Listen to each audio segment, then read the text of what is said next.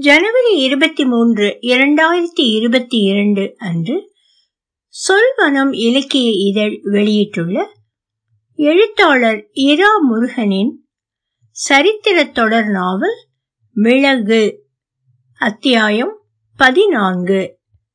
ஒலிவடிவம் சரஸ்வதி தியாகராஜன் பாஸ்டன்.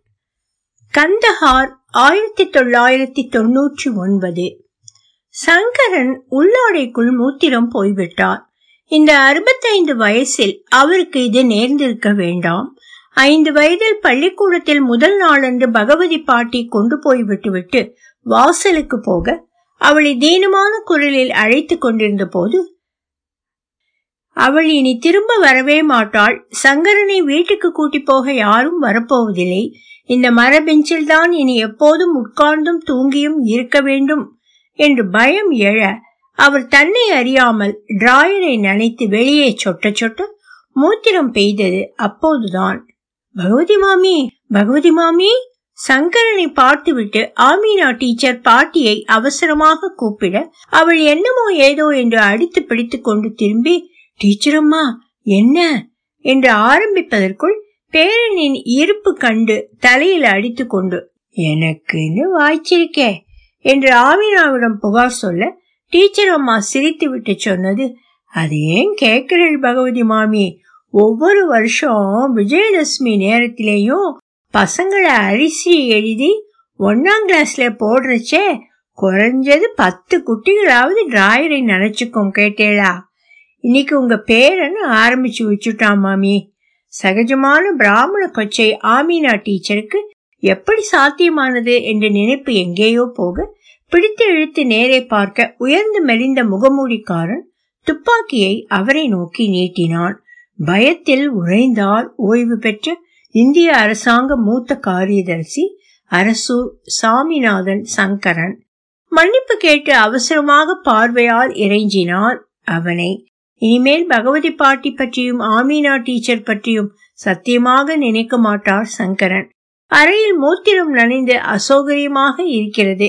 விமான நடைபாதைக்கு ஒட்டிய ஆசனத்தில் இருப்பதால் நொடிக்கொரு தடவை யாராவது ஒரு முகமூடிக்காரன் துப்பாக்கியை பிடித்து கொண்டு நடை போட்டு வர அவனுடைய மிலிட்டரி உடுப்பு சங்கரன் மேல் உராய்கிறது. அவன் சங்கரன் பேண்டை நனைத்து கொண்டிருப்பதை பார்த்து முகம் சுழிப்பான் முகம் சுழித்தபடி துப்பாக்கியை நெற்றி போட்டில் வைத்து சுட்டு விடுவான். முகமூடி அணிந்த ஐந்து பேர். அவர்களுக்குள் அரபியில் பேசியபடி விமானத்தை கடத்தி கொண்டு போகிறார்கள். சங்கரன் அடங்கலாக நூற்றி எழுபது பிரயாணிகள் அடுத்த நிமிஷம் உயிருக்கு உத்தரவாதம் இல்லாமல் பறந்து கொண்டிருக்கிறார்கள். நேபாளத்தில் காட்மாண்டு நகரில் தொடங்கிய பயணம் டில்லிக்கு போகிற விமானம் இப்போது எங்கே போகிறதோ தெரியாது. மணி என்ன?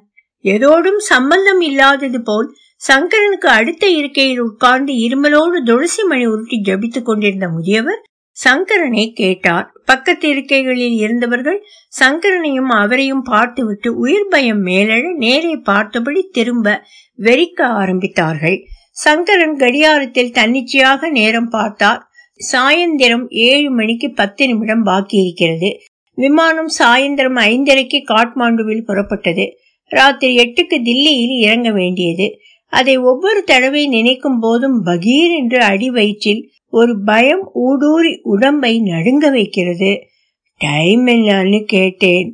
பக்கத்து சீட்காரர் அவருடைய கடியாரம் இல்லாத உலகத்தில் இருந்து பொறுமை இழந்து கேட்கும் போது ஒரு பயங்கரவாதி சங்கரனை பார்த்து சத்தம் போட்டான். கேட்டா சொல்ல. இந்தி தெரியாதா உனக்கு? சங்கரன் பரிதாபமாக பார்த்தபடி சொல்றேன் சார் என்றார். எட்டு மணி ராத்திரி. வயசானவர் யாருக்கோ சங்கரன் தகவல் சொல்வதை காதில் போட்டுக் கொள்கிறது போல் போகுது போ என்று கையை ஆட்டி புறக்கணித்தார். சாப்பாடு எப்போ வரும்? அடுத்த கேள்வி. சங்கரன் எல்லா கேள்விகளுக்கும் விடை உருவாக்கிய கடவுளை பார்ப்பது போல் துப்பாக்கி பிடித்த பயங்கரவாதியை பார்த்தார். பதிலே தேவையில்லாமல் உணவு பாக்கெட்கள் வைத்த சிறு வண்டிகளை தள்ளிக்கொண்டு இறுகிய முகங்களும் நடுங்கும் கைகளுமான விமான உபச்சரிணி பெண்கள் விமான நடைபாதையில் நடக்க ஆரம்பித்தார்கள். மூத்திரை ஈரத்தை உறிஞ்ச முன் இருக்கைக்கு பின் செருகி வைத்திருந்த காலையில் வந்த டைம்ஸ் ஆஃப் இந்தியா தினசரியின் இணைப்பை இடுப்புக்கு கீழே இறக்கி உள்ளாடியின் ஈரத்தை உறிஞ்சும்படி வைத்துக் கொண்டார். நல்ல வேளை அந்த தீவிரவாதிகள் யாரும் பார்க்கவில்லை. எனக்கு வெங்காயம் இல்லாத மசாலாவும் சப்பாத்தியும் ராத்திரி சாப்பாடாக வேண்டும் என்று கோலாலம்பூரிலிருந்து வரும்போதே பதிந்து கொடுத்திருந்தேன். வைத்திருக்கிறார்களா கேள். அறிவு கெட்ட கிழவா அவனவன் உசுறு போக போகுதுன்னு பயந்து போய் இருக்கோம். நீ வெங்காயம் இல்லாம மசாலா கேட்கிறேன் நாசமா போறவனே. முன்வரிசையில் மூன்று புதுமண தம்பதிகள் தேனிலவு நேபாளத்தில் முடித்து தில்லிக்கு வீடு திரும்பிக் கொண்டிருந்தவர்கள். அதில் ஒரு பையன் எழுந்து நின்று ஹலோ என்று கூப்பிட சங்கரன் பீதியோடு அவனை பார்த்தார். லேடிஸ் வாண்ட் பாத்ரூம் யூஸ் அரைகுறை இங்கிலீஷில் அவன் சொல்ல நாங்க சொன்னதுக்கு அப்புறம் போனா போதும். என்று எரிந்து விழுந்தான் ஐந்து முரடர்களில் ஒருத்தன். நல்ல உச்சரிப்பு இங்கிலீஷில். யாருக்கும் சாப்பாடு பரிமாறக்கூடாது இன்னொருவன் சத்தம் போட்டான். கடைசி வரிசை இருக்கைகளுக்கு முன்னால் அதுக்கு முந்தைய இருக்கைகளின் பின் இருந்த பலகைகளை நீட்டி பூரியும் பிரியாணியும் நிறைந்த பாக்கெட்டுகளை வைத்துக் கொண்டிருந்த ஏர் ஹோஸ்டஸ்கள் பயந்து போய் அப்படியே நின்றார்கள். ஒரு பயங்கரவாதி முன்னால் வந்து உணவு எடுத்து வரும் சிறு வண்டியை காலால் உதைத்தான். சாப்பிட ஆரம்பித்தவர்கள் முன்னால் இருந்து சாப்பாட்டை பறித்து கடைக்கோழி பகுதியை நோக்கி வீசினான் அவன். சிறு குழந்தை ஒன்று ஃபீடிங் பாட்டில் வைத்து பால் கொடுத்தபடி இருக்க பாட்டிலை பறித்தான். குழந்தையின் அம்மா இருக்கை கூப்பி குரல் நடுங்க எஜமான் பசிக்குது குழந்தைக்கு. கொஞ்சம் அது மட்டுமாவது பால் குடிக்க விடுங்க. நீங்க நல்லா இருப்பீங்க என்று பிச்சைக்காரியாக கெஞ்சினாள். நிறைய நகை உழைந்து உயர்தர பட்டாடை தரித்திருந்தாள் அந்த பெண். ஒழிந்து போய்ங்கிற மாதிரி அவளை நோக்கி பாட்டிலை விட்டெறிய அது தரையில் விழுந்து ஆசனங்களுக்கு அடியில் உருண்டது. அந்த பெண் வேகமாக கீழே குழந்தையோடு சரிந்து கைத்துழாவி அதை எடுத்தால் மேலே ஒட்டிய தூசியை முந்தானையில் துடைத்து சுத்தப்படுத்தி தன் வாயிலிட்டு சுவைத்து குழந்தைக்கு நீட்டினாள். அழுகை நிறுத்திய குழந்தை குடிக்க ஆரம்பித்தது. சங்கரனுக்கு நிமிடத்துக்கு நிமிடம் உயிர் பயம் அதிகரித்து கொண்டே போனது. பசியாக இருந்தது ஆணி பசி. அவருக்கு காலம் முடிய போகிறது. அதனால் தான் யம பசியாக இப்போது வாட்டுகிறது. வீட்டில் வசந்தி என்ன செய்து கொண்டிருப்பாள்? ராத்திரி எட்டு மணிக்கு யாராவது சொல்லி தூர்தர்ஷன் தொலைக்காட்சியில் செய்தி அறிக்கை பார்த்து பதறி கொண்டிருப்பாள் அல்லது மூர்ச்சித்து தரையில் விழுந்திருப்பாள். மகள் பகவதி நெருங்கிய நண்பர்கள் யாருக்காவது தொலைபேசி உதவிக்கு அழைத்திருப்பாள். வசந்தியையும் பகவதியையும் இனி பார்க்க முடியாது போய்விடுமோ? நினைக்கையில் சங்கரனுக்கு அழுகை வெடித்து கொண்டு வந்தது. துப்பாக்கிகளுக்கு பயந்து அடக்கி கொண்டான். இங்கிலாந்தில் இருக்கும் மகன் மருதுவுக்கும் அங்கே தற்போது அம்பலப்புழையில் இருந்து போயிருக்கும் சங்கரனின் இன்னொரு பெண்டாட்டி சாரதா தெரிசாவுக்கும் சங்கரன் துப்பாக்கிகளால் சுட்டு துளைக்கப்பட்டு ஒரு விமானத்துக்குள் இறந்து போவது தெரிந்திருக்குமா? அல்லது இந்த பயங்கரவாதிகள் பயமுறுத்தும்படி குண்டு வெடித்து விமானம் முழுவதையும் நாசமாக்கும் போது சங்கரனும் சில்லு சில்லாக சிதறி போயிருப்பானா? அரசூருக்கு இந்த செய்தி போயிருக்குமா? டெலிவிஷன் இந்தியில் சொல்லும் செய்திகள் ஆறுயர் நண்பர் தியாகராஜ சாஸ்திரிகளுக்கு புரியுமோ? புரிந்து யாரிடம் சொல்ல.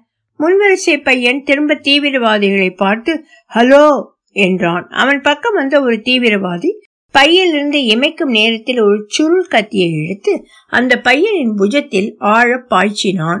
அவனுடைய புது மனைவி வீறிட்டு அழ தரையில் ரத்தம் கசிந்து போனது. சொல்ல சொல்ல கேட்காம திமிர் பிடிச்சு நடக்கிற எல்லா காஃபிர்களுக்கும் இதுதான் நடக்கும். இதைவிட அதிகமும் நடக்கும். ஹோஷியார். ஜாகிரதைப்படுத்தியபடி சுருள் கத்தியை அந்த பையனின் சட்டையில் துடைத்து தன் பாக்கெட்டில் திரும்ப வைத்த போது சங்கரனுக்கு அருகில் குமட்டும் ரத்த வாடையை அடிக்க ஆரம்பித்திருந்தது. ஃபீடிங் பாட்டில் குழந்தையும் தாயும் ஒரே நேரத்தில் அழ ஆரம்பித்திருந்தார்கள். காது கேட்கும் கருவியை மாட்டிக்கொண்டு சாப்பாடு எடுத்து வந்தாங்களே. ஏன் எனக்கு வரல? வெங்காயம் இல்லாம மசாலா வேணும்னு கேஎல்ஏ டிக்கெட் போடும்போது எழுதி கொடுத்திருக்கு.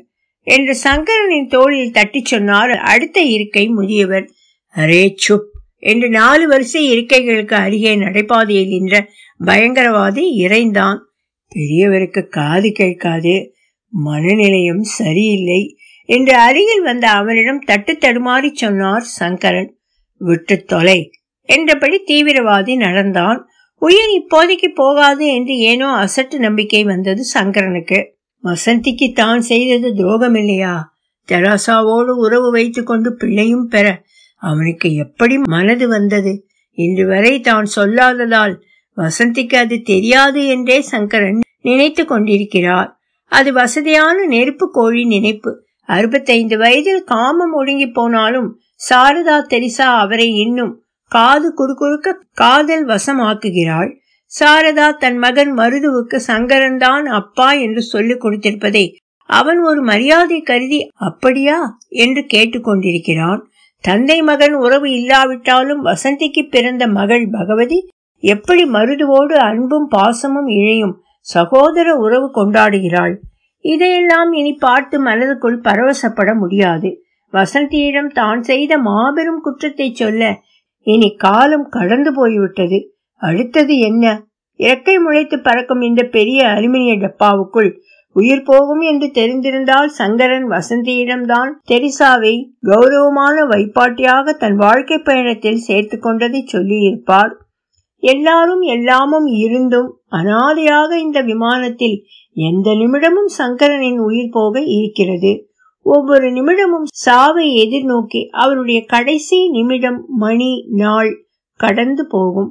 அம்புலப்புழைக்கு போக வேண்டுமென்றால் வசந்தி சங்கரன் போன பிறகு ஒரு வருடம் கோவில் எதுவும் போக முடியாது அவளுக்கு. அப்புறம் பகவதி அழைத்து போகட்டும். தெரிசாவும் திலீப்பும் கவனித்துக் கொள்வார்கள்.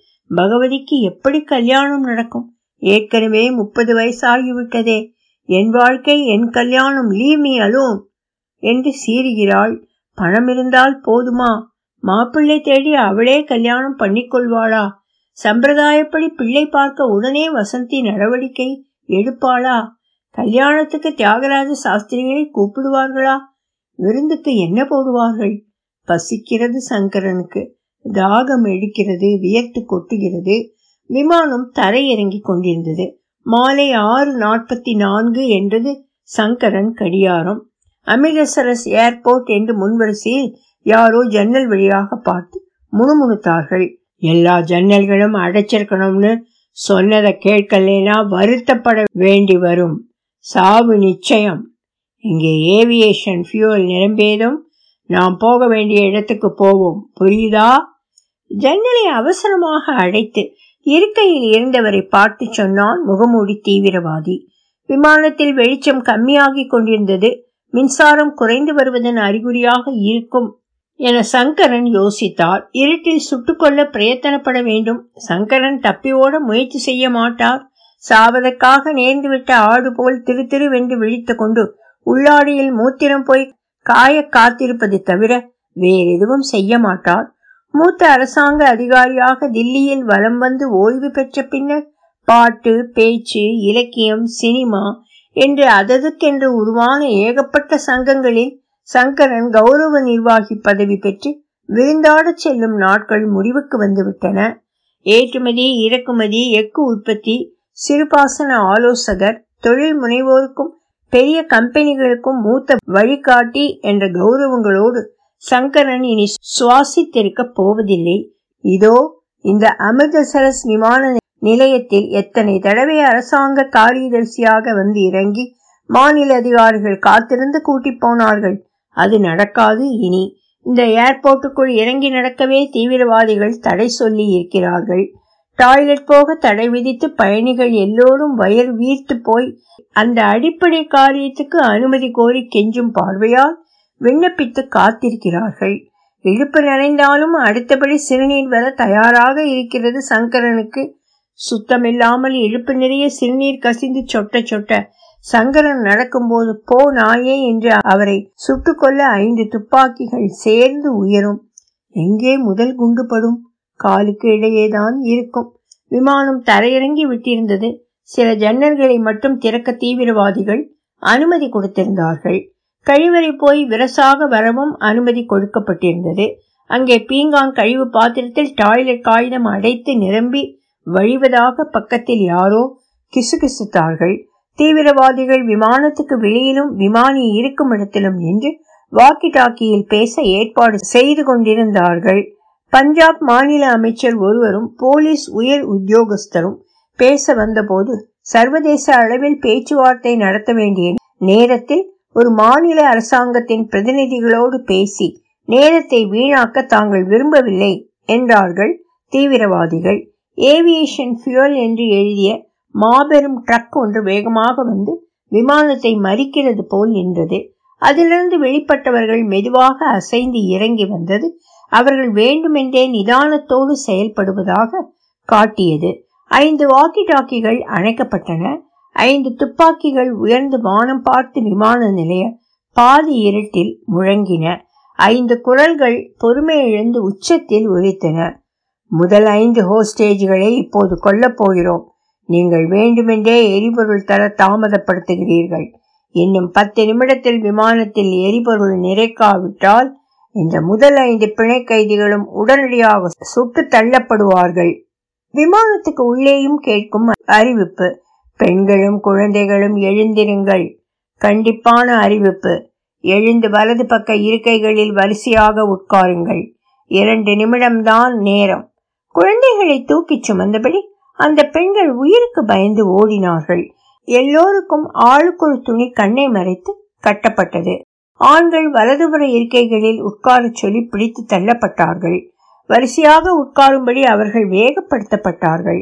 கண்களில் கருப்பு துணி கட்டி ஏறியது தீவிரவாதிகளில் இருவர் விமானத்தின் உள்ளே வந்து வரிசையாக நான்கு பயணிகளை எல்லோரும் ஆண்கள் பிடித்து கைகளை கட்டி வாய்மூடி துணியடைத்து இழித்து போய் முதல் வரிசையில் உட்கார வைத்தார்கள். ஐந்தாவதாக தரையில் விழுந்து வணங்கியபடி பூட்ஸ் கால்களால் உதை வாங்கியபடி சங்கரன் முன்வரிசை இருக்கைகளுக்கு எத்திவிடப்பட்டு உட்கார வைக்கப்பட்டார். அவர் உடுப்பில் இன்னொரு தடவை சிறுநீர் கழித்தார். பின் மயக்கத்தில் ஆழ்ந்து விட்டார். ஒலிவடிவம் சரஸ்வதி தியாகராஜன் பாஸ்டன்.